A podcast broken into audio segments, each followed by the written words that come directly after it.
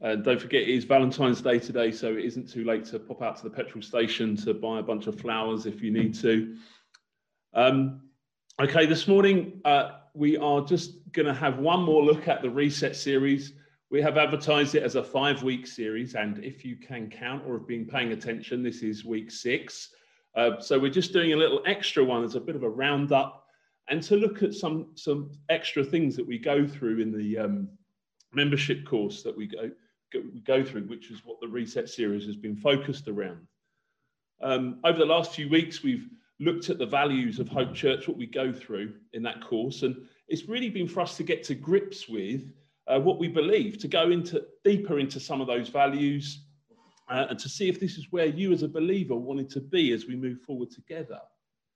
Uh, when we looked at important issues like discipleship, uh, being baptized in the Spirit, being on mission together, and not relying on just the leaders to do it.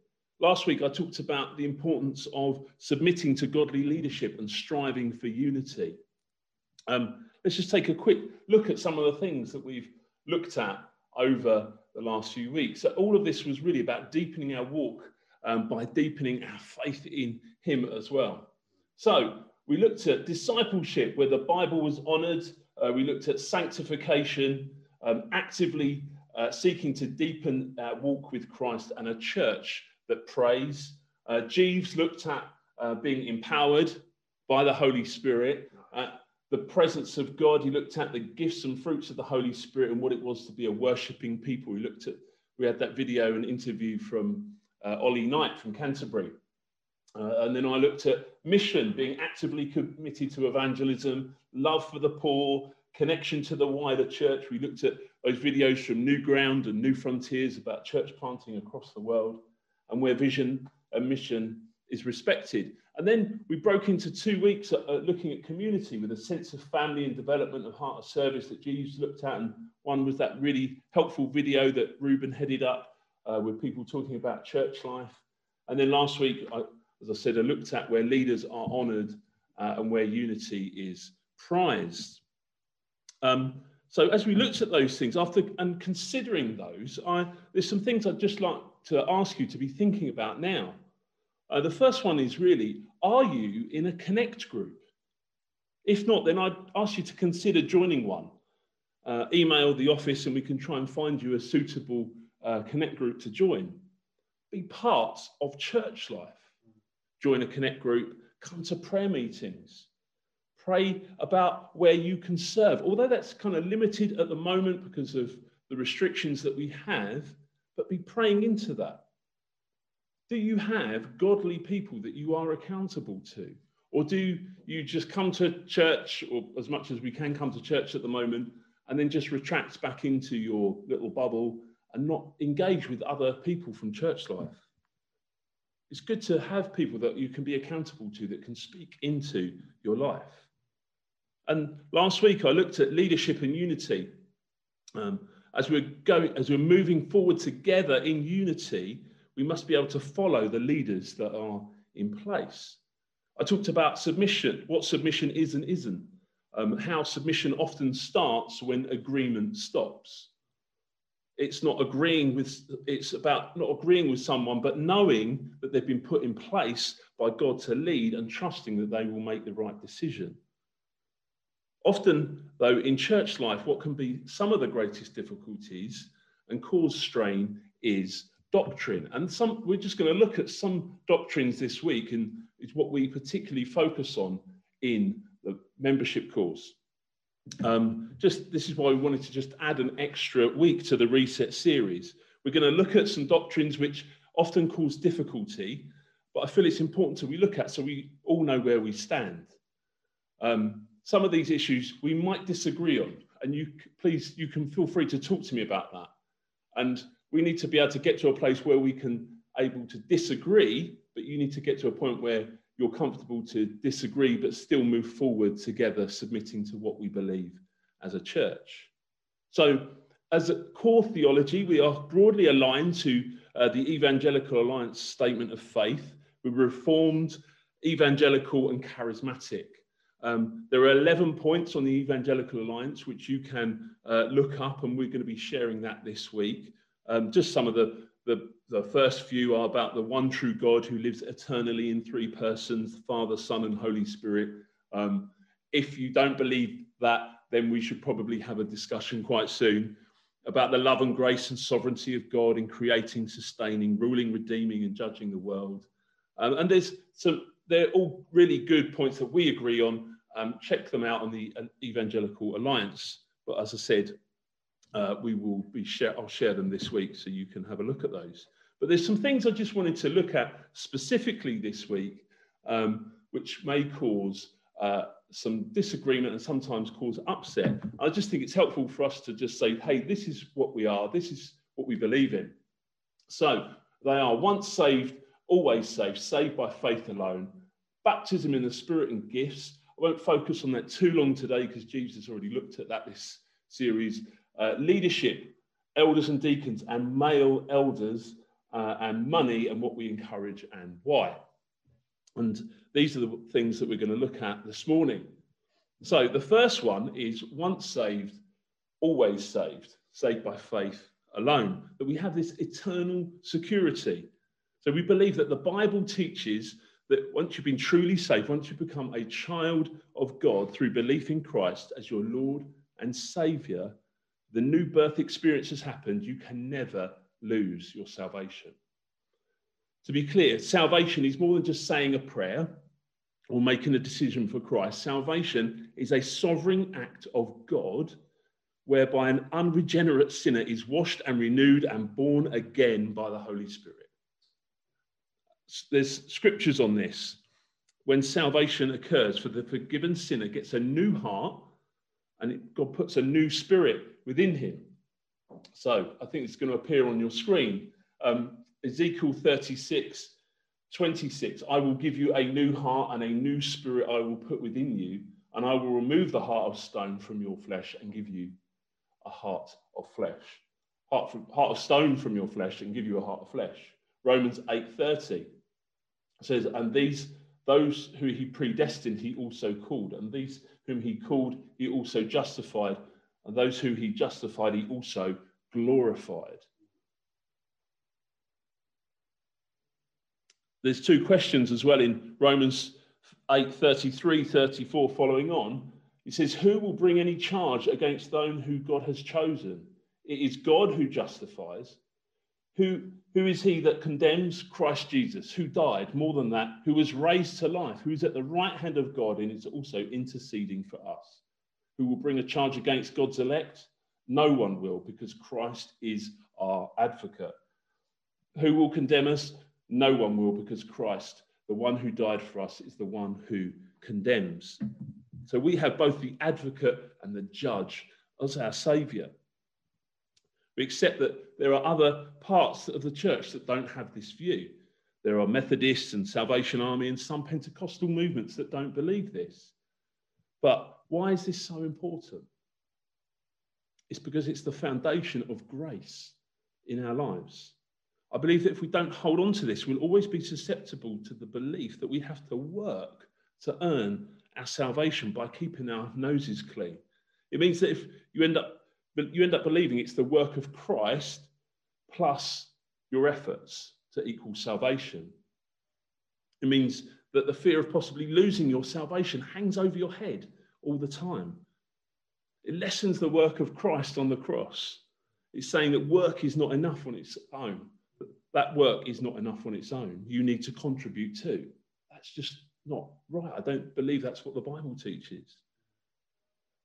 We believe that God wants you to know the utter freedom and the scandal that you are forgiven and saved without doing anything to deserve it. I don't believe God wants you driven by wrong motivation. If you do things out of fear, needing to prove that you haven't backslidden. You'll always be trying to earn his approval and credit, though through your own efforts. So be at peace on this matter. Firmly believe that your salvation is secure. It also, I think, misunderstands the term justified if we're trying to do that, if we're trying to earn our salvation or trying to worry about losing it. Justified is a legal term declared over you once you believe in Christ. This is a judgment made in a court of heaven, and is eternal to you. In a sense, it's got nothing to do with you or your behavior.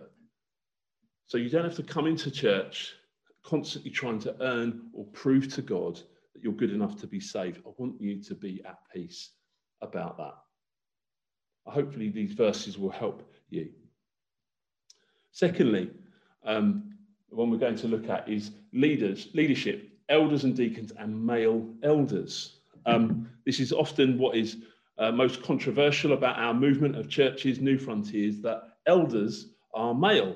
And I'm going to look at um, quite a, a broad topic here about male and female as well within Scripture, just so we understand that actually this is not just coming from a sexist, misogynist view.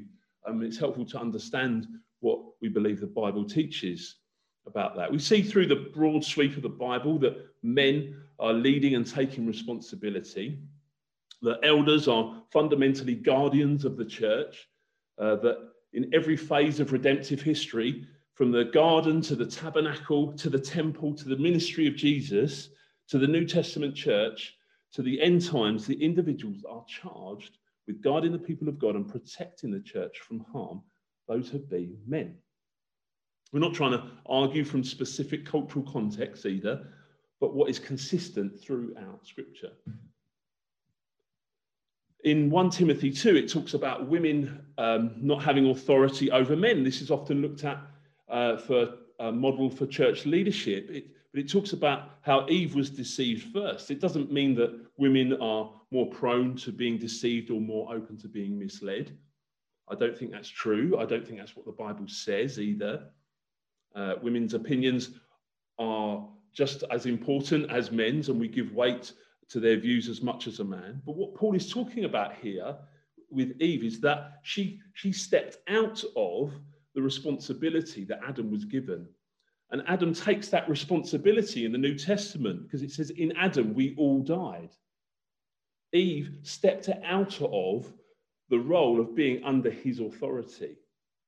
Within this, there, there will be great offence in the modern culture. Similarly to what I was speaking about last week about submission. This doesn't mean that uh, men are superior to women. We believe that we are equal before God, but created differently for different roles.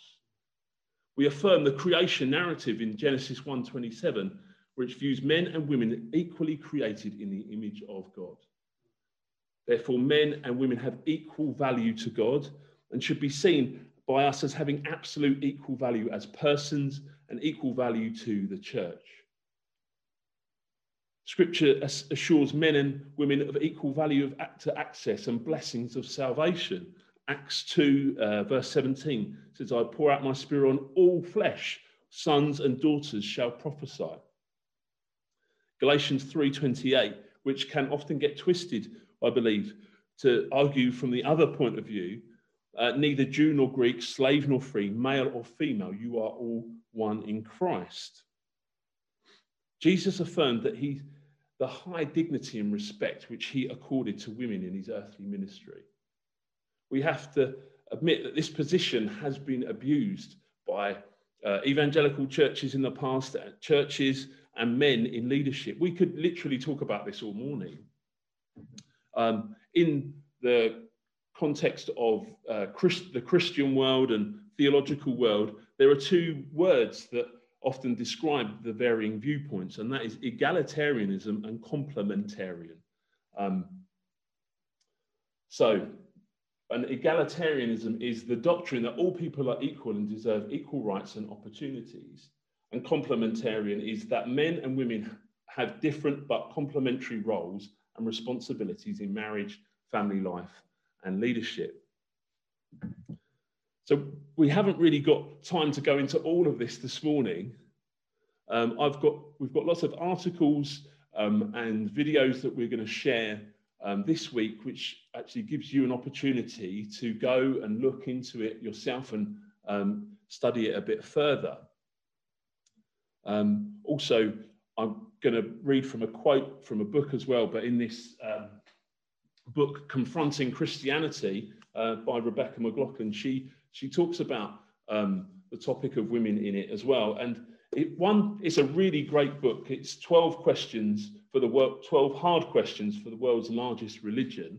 Um, it's a really good apologetics book, but there's a great um, chapter in there on women. And I would just thoroughly recommend that. It's been really helpful for me um, coming into Alpha again, but also helpful for me on this topic. Um, I touched on last week with husbands and wives, wives having to submit to husbands. If a husband ever has to quote that to his wife, then he's got it all wrong. He's trying to control. And I think I said last week that um, we never use scripture to control. And I think we need to read all of Ephesians 5, the Ephesians 5 section uh, to look at the, that topic of submitting and what that means within the household. So we're going to read from uh, Ephesians 5 uh, from 22 to 25, and the words are going to appear on your screen. So from Ephesians 5:22, wives submit to your own husbands as to the Lord. For the husband is the head of the wife, even as Christ is the head of the church, his body and his himself its savior. Now, as the church submits to Christ, so also wives should submit in everything to their husbands. Husbands, love your wives as Christ loved the church and gave himself up for her, that he might sanctify her, having cleansed her by the washing of water with the word, so that he might present the church to himself in splendor, without spot or wrinkle or any such thing, that she might be holy and without blemish. In the same way, husbands should love their wives as their own bodies. He who loves his wife loves himself. No one ever hated his own flesh, but nourishes it and cherishes it, just as Christ does the church, because he because we are members of his body.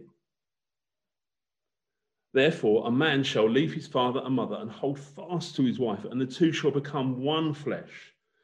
This mystery is profound, and, and I am saying that, that it refers to Christ and the church. However, let each one of you love his wife as himself and let the wife see that she respects her husband.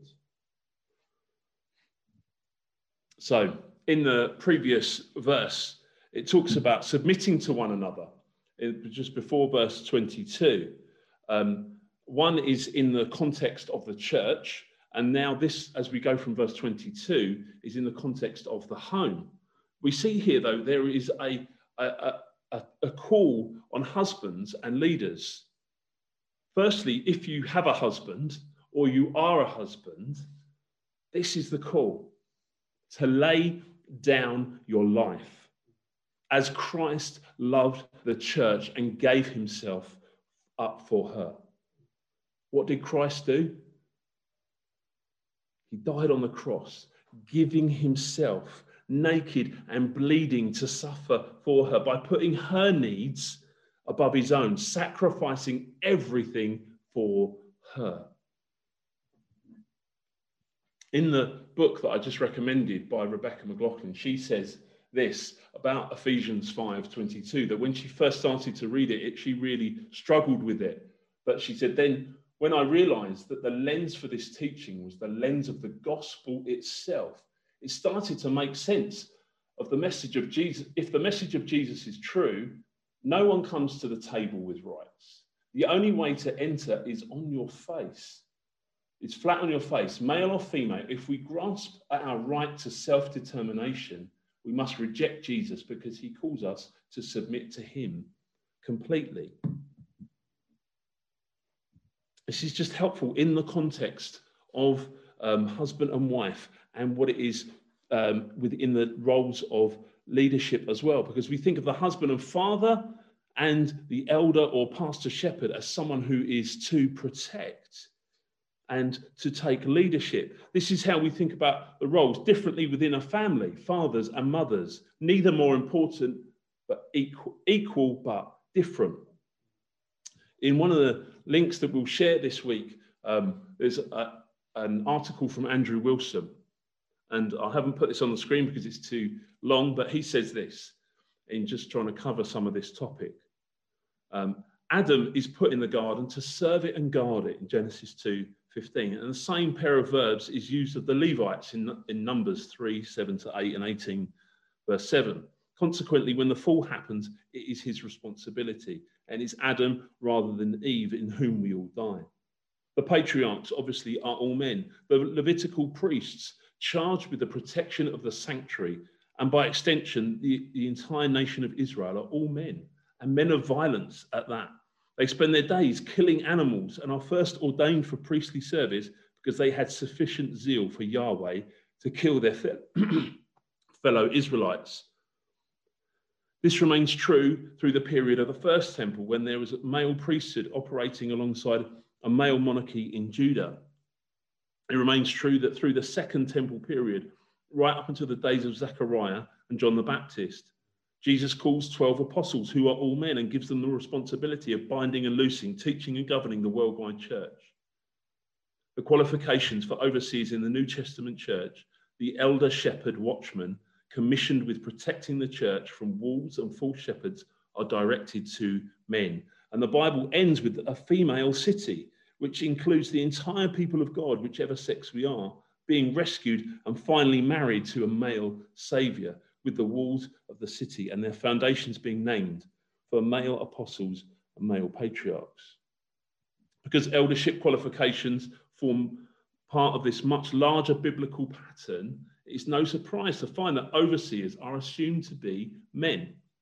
And in fact, required to be the husband of one wife from 1 Timothy 3.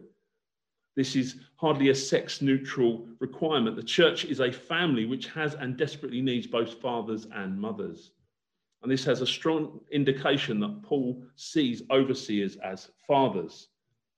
So there's a requirement here to lead the household well, keep children submissive. That's uh, a tough one. So is the requirement to be able to teach. And given that Paul has restricted women from doing this from a, from a certain extent, and from verse 2 in Timothy, chapter 2, verse 12, the fact that there's plentiful de- debate about this is exactly what he meant by this should not prevent us from seeing the obvious connection here.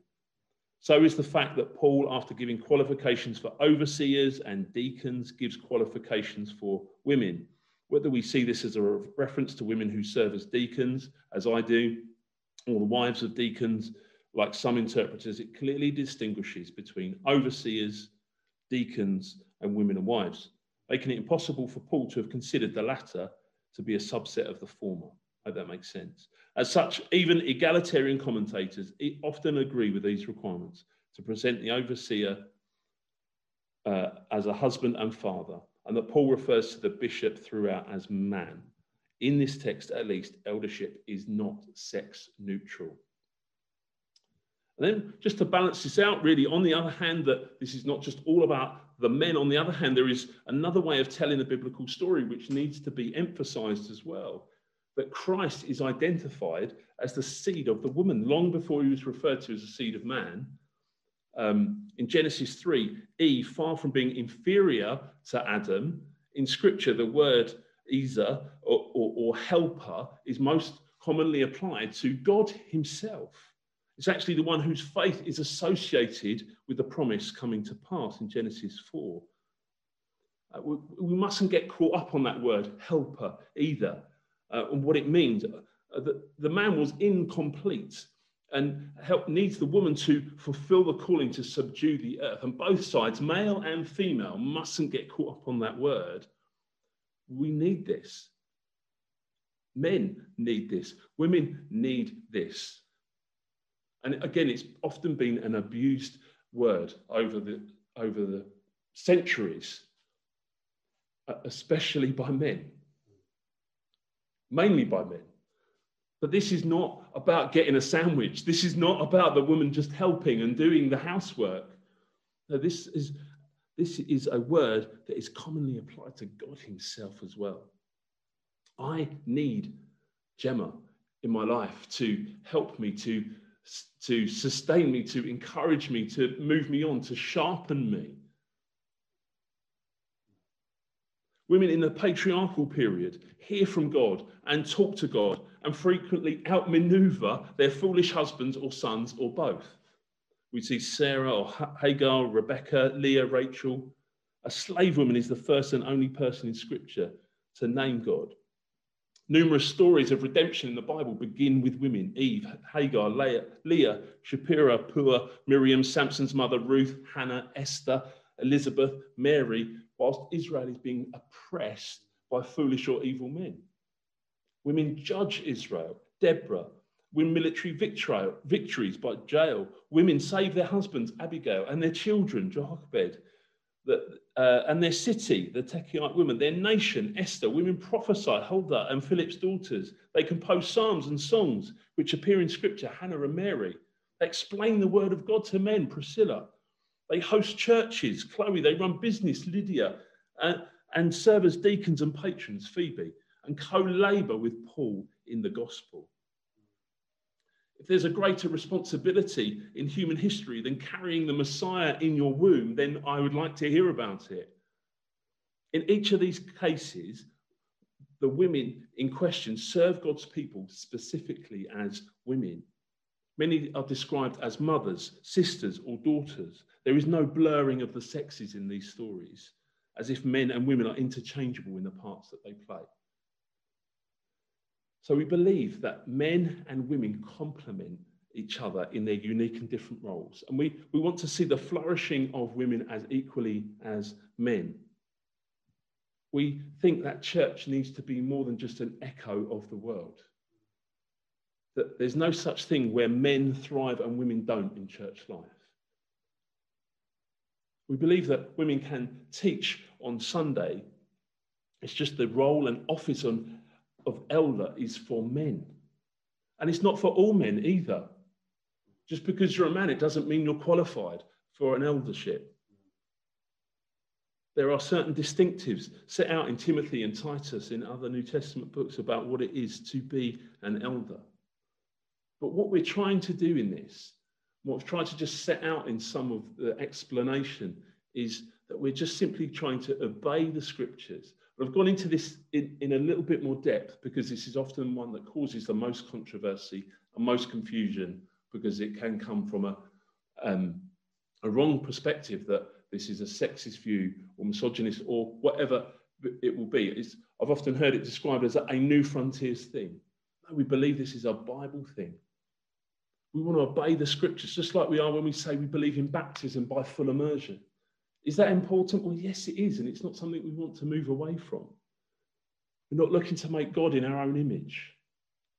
We may not agree with it, but we want to obey biblical revelation. I hope that helps. But we want to see the flourishing of men and women in this church. We um, may not have got this right in the past. Churches will have definitely failed in the past but we want to see male and female flourish. We believe male elders, elders should be male, but we believe men and women complement each other in their different gifts. Uh, if you've got questions about this, please feel free to contact me about this and we can talk about it. But uh, just wanting to set out what we believe uh, as the church. Okay, moving on, thankfully we want to look at the topic of money. Now, you do not have to give anything to Hope Church in order to be a member. The church isn't like the golf club where you have to pay fees to belong. There is no membership fee. But it's important that giving is a free will offering. And we're not, you're not under any compulsion. We need to avoid guilt. However, this is not an issue we can ignore. Jesus spoke about money and generosity and giving. It's obvious that the early church had that the early church had faith in Christ and it affected their willingness to give generously. We believe that finance and faith can go together. And we ask, how much should I give? Well, that is very much down to you and God. I've known the faithfulness of God in our finances over the years when we've given, when we have had virtually nothing, but God has provided. Time and time again, and there's probably countless people online here this morning that could tell of the faithfulness of God in their finances. But a couple of directions really. It would be planned and proportional to your income. Uh, don't be emotionally led in the middle of a service and just write a check. Uh, sometimes it's good to be led by the Holy Spirit and say, I feel like God is telling me to give this. That's good, but actually plan it. Plan to give. The Bible speaks about a tithe, 10% of your income. That is also an Old Testament covenant, and the New Testament surpasses that. But it's a great place to start. It also references tithes and offerings. So we, sometimes you give the offerings are what you give above your tithe to extra gifts. Sometimes we would have gift days when we were, you know, acting as a normal church and we'd be all together.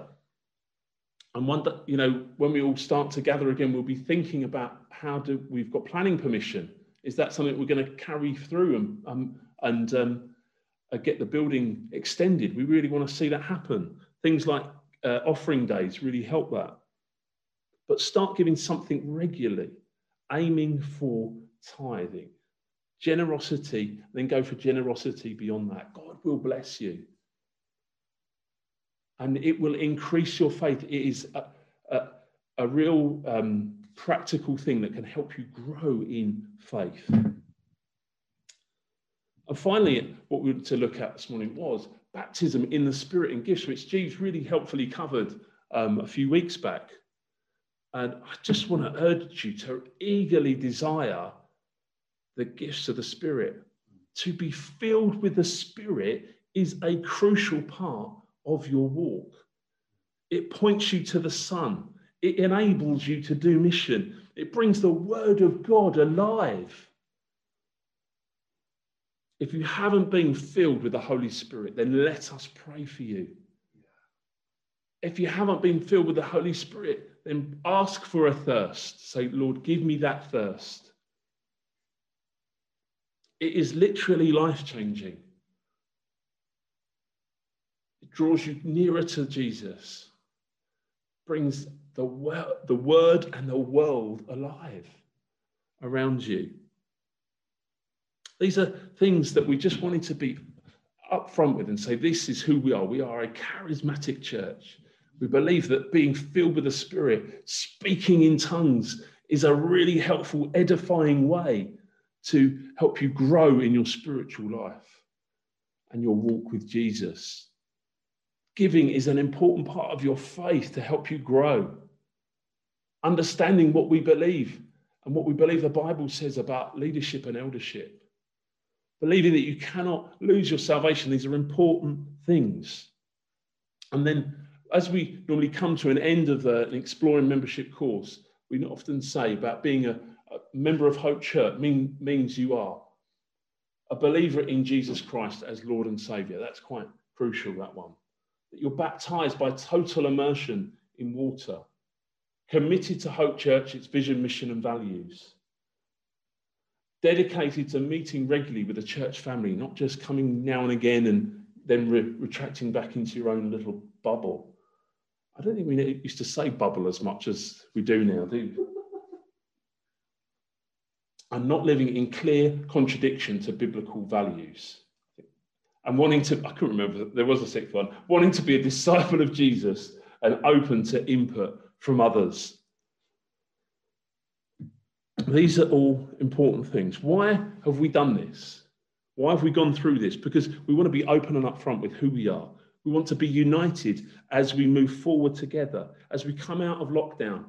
Um, we, as we think of the church we want to be, we want to share the gospel. It's still good news despite everything, despite the pain, despite the suffering, it's still good news. We want to be more intentional about sharing the gospel individually and corporately. We want to be more intentional about discipling. We believe the gospel is the power of God to change, to bring hope, to save, to bring life. We believe that as we come to the Bible, we don't come to the Bible and judge it. We come to the Bible and it judges us. So let's draw near to Him. Let's seek Him and pray for a fresh wave of the Holy Spirit to blow through this church, this church and his church across this nation. Pray for an awakening, that he awakens us, that he stirs up a thirst in this town, in this region, in this nation. Let's preach the gospel in season and out of season and have faith that God will move. Let's pray. Why don't we just put our hands out again to Him this morning? Thank you, Jesus, for the gospel is the power of God to save, to change lives. Lord Jesus, we pray, help us and enable us to preach in season and out of season. We pray, blow through your church right now. Unite us, Lord, we pray. We pray for a, real sense of unity and togetherness in this church. Help us reach the town and the region, Lord. Help us grow together. Help us reach the lost and the broken. We pray for many lives to be saved, many lives to be added. Lord Jesus, we pray. I pray for everyone here uh, gathered online this morning, everyone who's watching later on, Lord blow on them afresh, embolden them to speak the gospel in season and out of season. Jesus, we pray. Thank you, Lord. We love you. We want to represent you. We want to, to be your ambassadors on this earth, Lord, until we meet you again, Lord. We pray. Come, Spirit of the living God, fall afresh this morning and today. Jesus. Amen. Amen. Okay, these last couple of weeks have been interesting topics, but next week we are going back to the Gospel of Luke. Whoa. Jesus is going to launch us back in to the Luke series as we go back into that Gospel. That's going to be exciting. These topics we've talked about, as I've said, have been interesting and slightly different from necessarily what we would normally talk about. I'm going to share some stuff this week um, just for you to have a bit of a deeper look about it. If you've got any kind of serious questions about that, please contact me and we can talk about that.